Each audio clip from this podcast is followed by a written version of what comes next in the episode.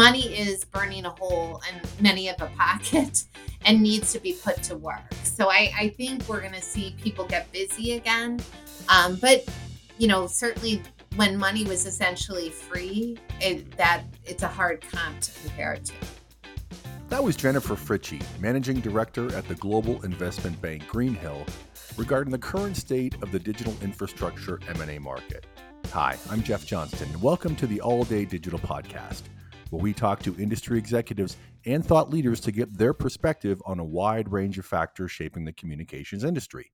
This podcast is brought to you by CoBank's Knowledge Exchange Group. The digital infrastructure market is going through various waves of consolidation given the adoption of AI, changing customer needs, and investors' insatiable appetite to own these assets. Jennifer's extensive experience as a communications equity analyst and her current perspective as an investment banker makes her the perfect guest to talk about this dynamic and rapidly changing market. So, without any further ado, pitter patter, let's hear what Jennifer has to say. Jennifer, welcome to the podcast. It is an absolute pleasure to have you here with us today. Thank you for asking me, Jeff. I'm honored to be here. I'm a big oh, fan of CoBank. Thank you. Well, I've been meaning to have you on for a while, actually. I've been tracking you down, and so we're super excited to have you here today and to talk about uh, digital infrastructure and kind of what's happening from a consolidation standpoint. So, um, maybe just real high level, Jennifer, maybe you can just kind of help us understand uh, or provide an overview of A, what is digital infrastructure?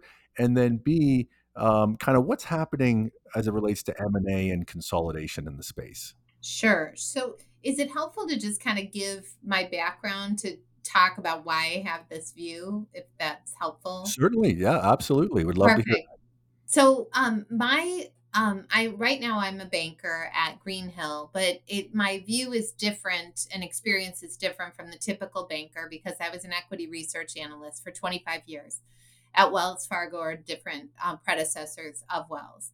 And during that time, I followed not only the carrier space, AT and T, Verizon, et cetera, but also the what we call digital infrastructure. And so I followed the towers since the late 90s when they came public, um, fiber, data centers, and all that came with it. And so then um, about two and a half years ago, I pivoted to the banker role. But I, I give that as the backdrop because my the majority of my career, like the mother load of my career, was spent kind of just going deep into these models companies, management team strategies, etc. So, to answer your first question, how would I define digital infrastructure? So, I would define it as um, as as the infrastructure needed to support all broadband needs, those both wireless, wireline, and um, different forms of that. When I was an analyst, that used to be very kind of neatly separated silos. Um, I would call it, you know, towers, macro towers being one, small cells being another, fiber being another, and then data centers being another. And you can add like sub bullets to all that, like edge in building, etc. And what we've seen in to answer your second question in the the space since my time as an analyst is a morphing of what used to be independent and separate silos. You have data centers buying tire or tower companies buying data centers. You have data centers play, playing the edge. You have tower companies buying fiber companies. And so you've seen this kind of morphing of what used to be separate and distinct independent silos.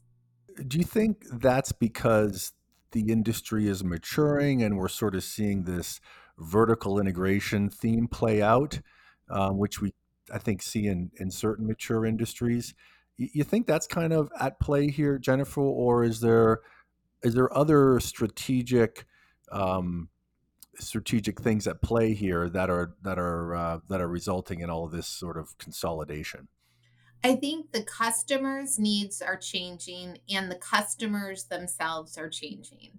Um, what I always quote this story to people, but when I did take that hiatus from going to be an analyst, took a year off to being a banker, um, one of my favorite former CEOs said to me, he's like, Did you ever think you'd come back after a year and see Microsoft be the largest telecom company? And it was an interesting comment, but very telling because when I was an analyst, the cloud providers weren't as aggressive as they are now. You know, you look at Microsoft as the example, they're very much in the wireless business, although they don't own, own any um, exclusive license spectrum. And so, you know, they've made big bets through acquisitions on wireless, 5G, et cetera. Um, so they're the customers themselves are changing and the customer needs also are changing. You know, Verizon might have just dealt with American Tower or Crown Castle just for macro cell sites. But then they bought all the spectrum and said, okay, some of the spectrum, if physics still works, is best supported for small cells. American Tower, can you help me with that? You know, how or Crown Castle, can you help me with that? And I think what you've seen the digital infrastructure providers do um, is just create put more tools in the toolkit to help this growing customer base.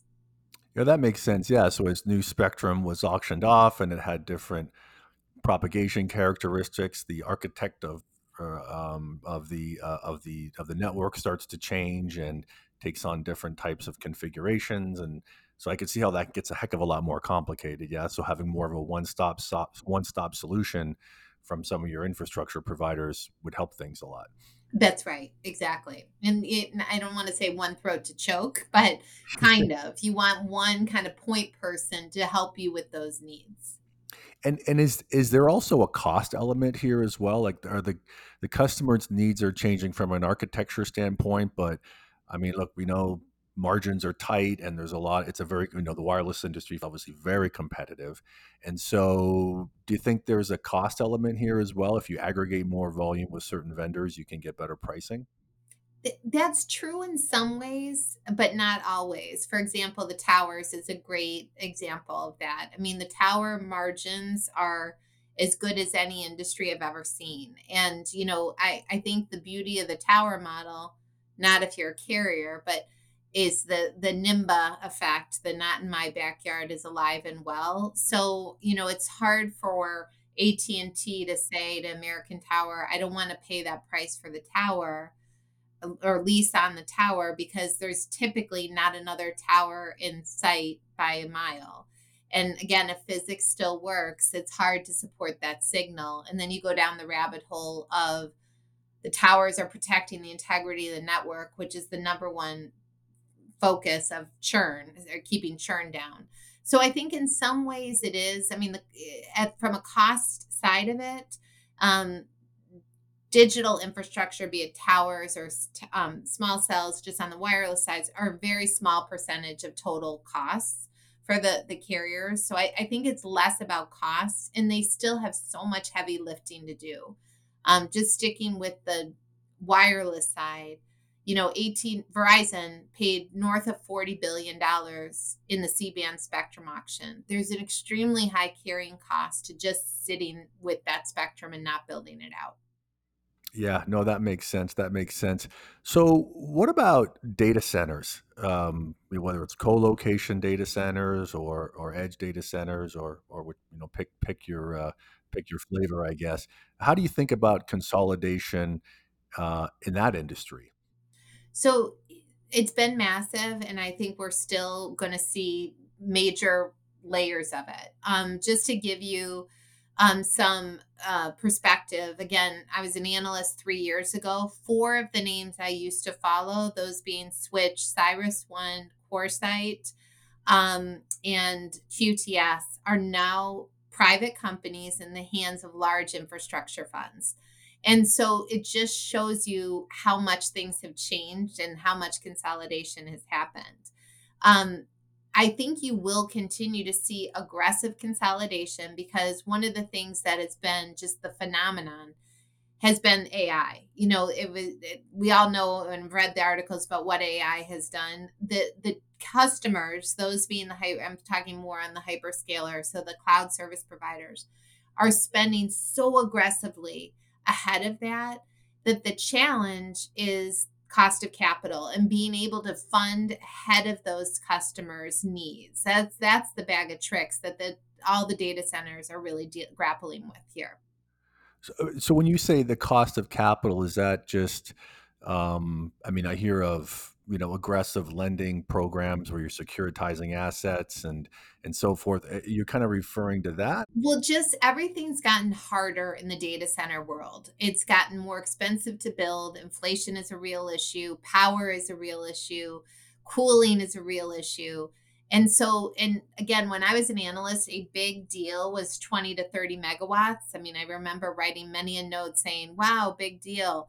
Now that number is like 300 megawatts for a large deal. So you're seeing this just massive demand. So what I mean is spending ahead of that customer demand at a more expensive cost, you know, to do so because those customers, the hyperscalers, will go to where there's room at the end. And so you need that room at that end. So you got to be front footed ahead of these customers.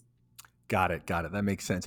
And do you see the hyperscalers uh, primarily building versus buying, um, uh, or or are they looking at strategically around picking off, you know, data center locations that you know fit their network nicely and have the necessary capacity and access and all that kind of stuff? How how do they think about that? So they're they're doing both, um, but I think like towers and wireless data centers is not the core business of the cloud service providers. You know, their capital is better spent in other places. So they've been leaning in and relying hev- heavily in terms of um, using third party sources and those third parties that have room um, and uh, again space capacity it's it's been key here so uh, that would be, I guess, for an institutional investor, an infrastructure fund. That's got to be really attractive, right? To fund those third-party companies that are signing these multi-year agreements with the likes of Facebook and others. So is that absolutely, yeah? And it's it's the the definition of cloud service providers has also expanded. I mean, it used to be just mostly Microsoft, AWS,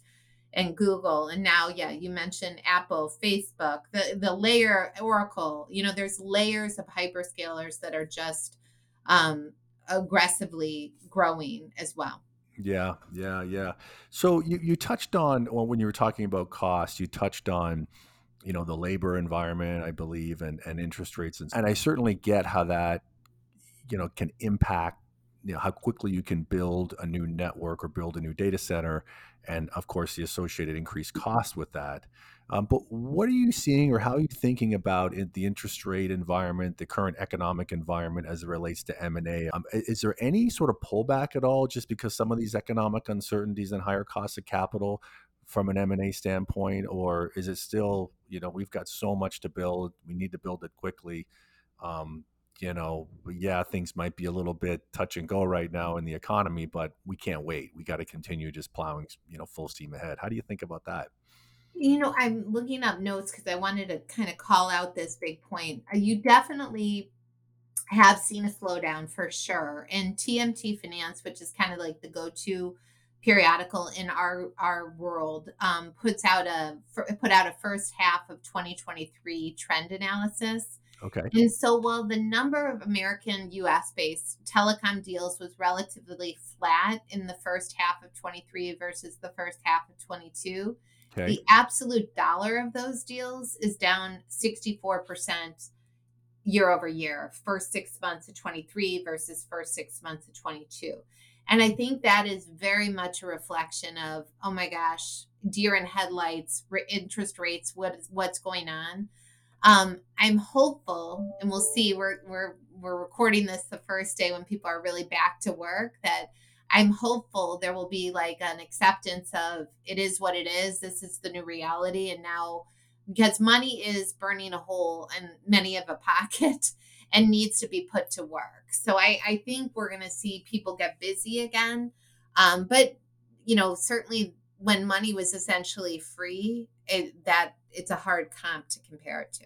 Yeah, for for sure. I mean, do you think there's also a a valuation disconnect too. Um, whereas you have might have you know investors who are looking at higher discount factors and reducing the value of assets in today's dollars because you know as we know a higher discount factor reduces today's cash flow so kind of looking at the value of businesses today where the seller might be saying well hey look you know there's all these tailwinds in my industry right now yeah i get that interest rates are higher than they were 12 18 months ago but you know but things have only gotten I mean, demand is only growing and that's not going to slow down for my business. So I'm not going to sell at the number you want me to sell at, even though you're justifying it through higher interest rates. Is there any of those sort of staring contests going on, you think, out there? I do. I think you have a lot of that. I mean, I think though, like the classic example, again, back to towers, is you've had the pub, the three public tower companies just take a whooping in terms of multiples. I mean, they've really probably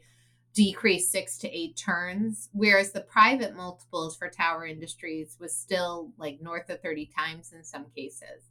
What our checks have shown is you've started to see that more, not get down to the high teens, but come downward um, from the private side. And I think that is a fu- exact function of what you're saying, where maybe some sellers had too high of expectations, and now they're now they're really really realizing the reality around them you know, using a baseball analogy, you know, if you will, around where we are in in this consolidation trend, and I, and I realize there's, you know, there's there's different industries and with different, you know, characteristics, and and they're all unique in, of themselves. I think whether it's towers or data centers or, or fiber, you know, uh, transport companies, et cetera. But I don't know, maybe pick maybe with data centers, um, you know, um, you know, tower companies. I mean, how, where do you think we are right now in the in the consolidation phase? If again, if we were to use a baseball analogy, so the consolidation phase of the tower industry, I think we're kind of in the eighth inning because I don't think the big public ones would ever be allowed to merge, and many of the smaller deals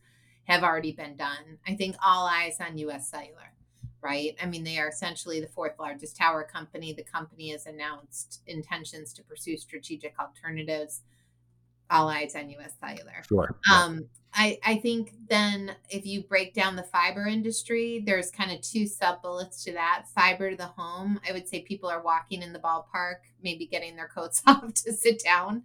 Yeah. There, there's definitely going to be a major consolidation. And the w- fiber to the home has gotten so many little fiber to the home orphans, as you know, um, that are backed by many different funds, both private equity and infrastructure funds and um, I think that there's going to be, a, it reminds me of when I followed wireless and there were a lot of rural wireless companies and they all got consolidated. And that's where we are. We're going to be a massive consolidation, I think. For data centers, it's an interesting thing because you've had, as I mentioned, a lot of the private capital come and take these public companies private it wouldn't surprise me if we see eventually a reversal of that, that some of their exits might be back to the public multiples, public markets. Um, but I, I think there there will be continued consolidation there. You have, I think, uh, ones to watch: TierPoint, DartPoints, Flexential, um, Cyxtera. I mean, there's a lot of ones that probably are going to be part of something interesting, or get different financial backers to come in there and fund the next leg of growth. Um, and then again, the sub bullet under data centers is edge. And I think there, again, maybe first, second inning early um, still has to play out. And then um, the one I wanted to mention also that seems to be kind of the forgotten child left in the corner is enterprise fiber. Like no one wants to talk about it anymore. And I actually think the perception of how bad it is is much worse than the reality. Um, I think people the growth in data centers is only allowed enabled to be happen to with big fat fiber pipes leading to those. And there is you know um, the infrastructure needed on the fiber side uh, even if we do go into a recession which seems less likely now is not it should not be like that fiber especially enterprise fiber is the nervous system of everything on the business side and i think that that should not be overlooked. Yeah you're right you don't hear a lot about that. Yeah yeah. So what, what is the perception then? I think it's that the economy is going to hell in the handbag and that therefore no enterprise fiber will be needed. What i think the reality is this is very hard to replicate. It's a wide moat around the business. It's a hard business but um, you know, as as things like AI, data centers, 5G. I mean, the thing I try to remind people is wireless needs wires. Yeah. And so all of this are wire the enterprise fiber side of it. It's really again, it's kind of critical it, using that the analogy I used to use as an analyst was the cardiovascular system. Uh-huh. Is these are the like the the veins going through the market the body to allow the blood flow to happen. yeah, I, I would think too. I mean, if we just think about you know the current labor market and how tight that is and how companies are having to rethink how they do things right how they can be more efficient and so you look at ai as you mentioned and you know there's a lot of operational efficiencies that can be uh, achieved with ai that can address some of these labor shortfalls so i mean you know all of the, there's going to be a lot of data that's going to be created and have to be transported throughout different arteries using your analogy that I, I just uh, that's an interesting perspective because I would think about it the complete opposite way. Uh, given even if we do go into recession, it's going to force companies, I think, to get even that much more creative and aggressive on reducing costs and improving efficiencies.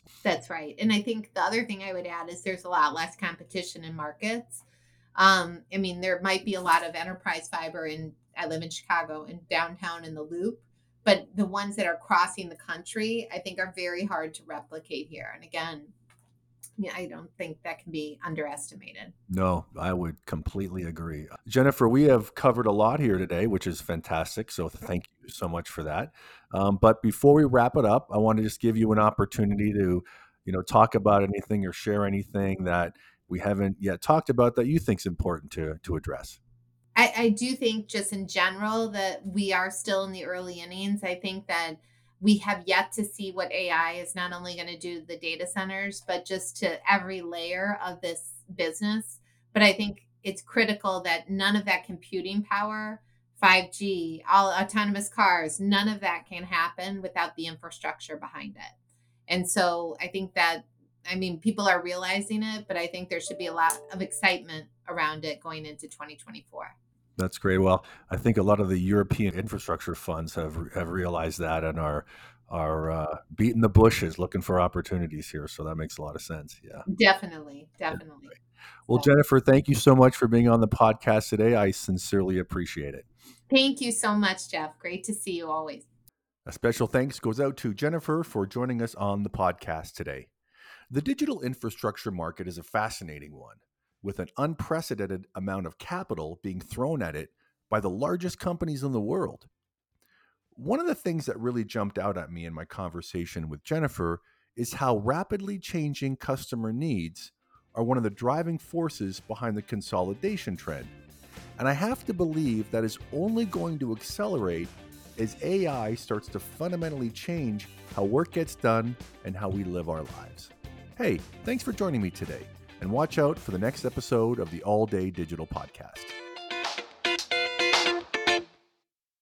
The information provided in this podcast is not intended to be investment, tax, or legal advice and should not be relied upon by listeners for such purposes. The information contained in this podcast has been compiled from what CoBank regards as reliable sources. However, CoBank does not make any representation or warranty regarding the content and disclaims any responsibility for the information, materials, third party opinions, and data included in this podcast. In no event will CoBank be liable for any decision made or actions taken by any person or persons relying on the information contained in this podcast.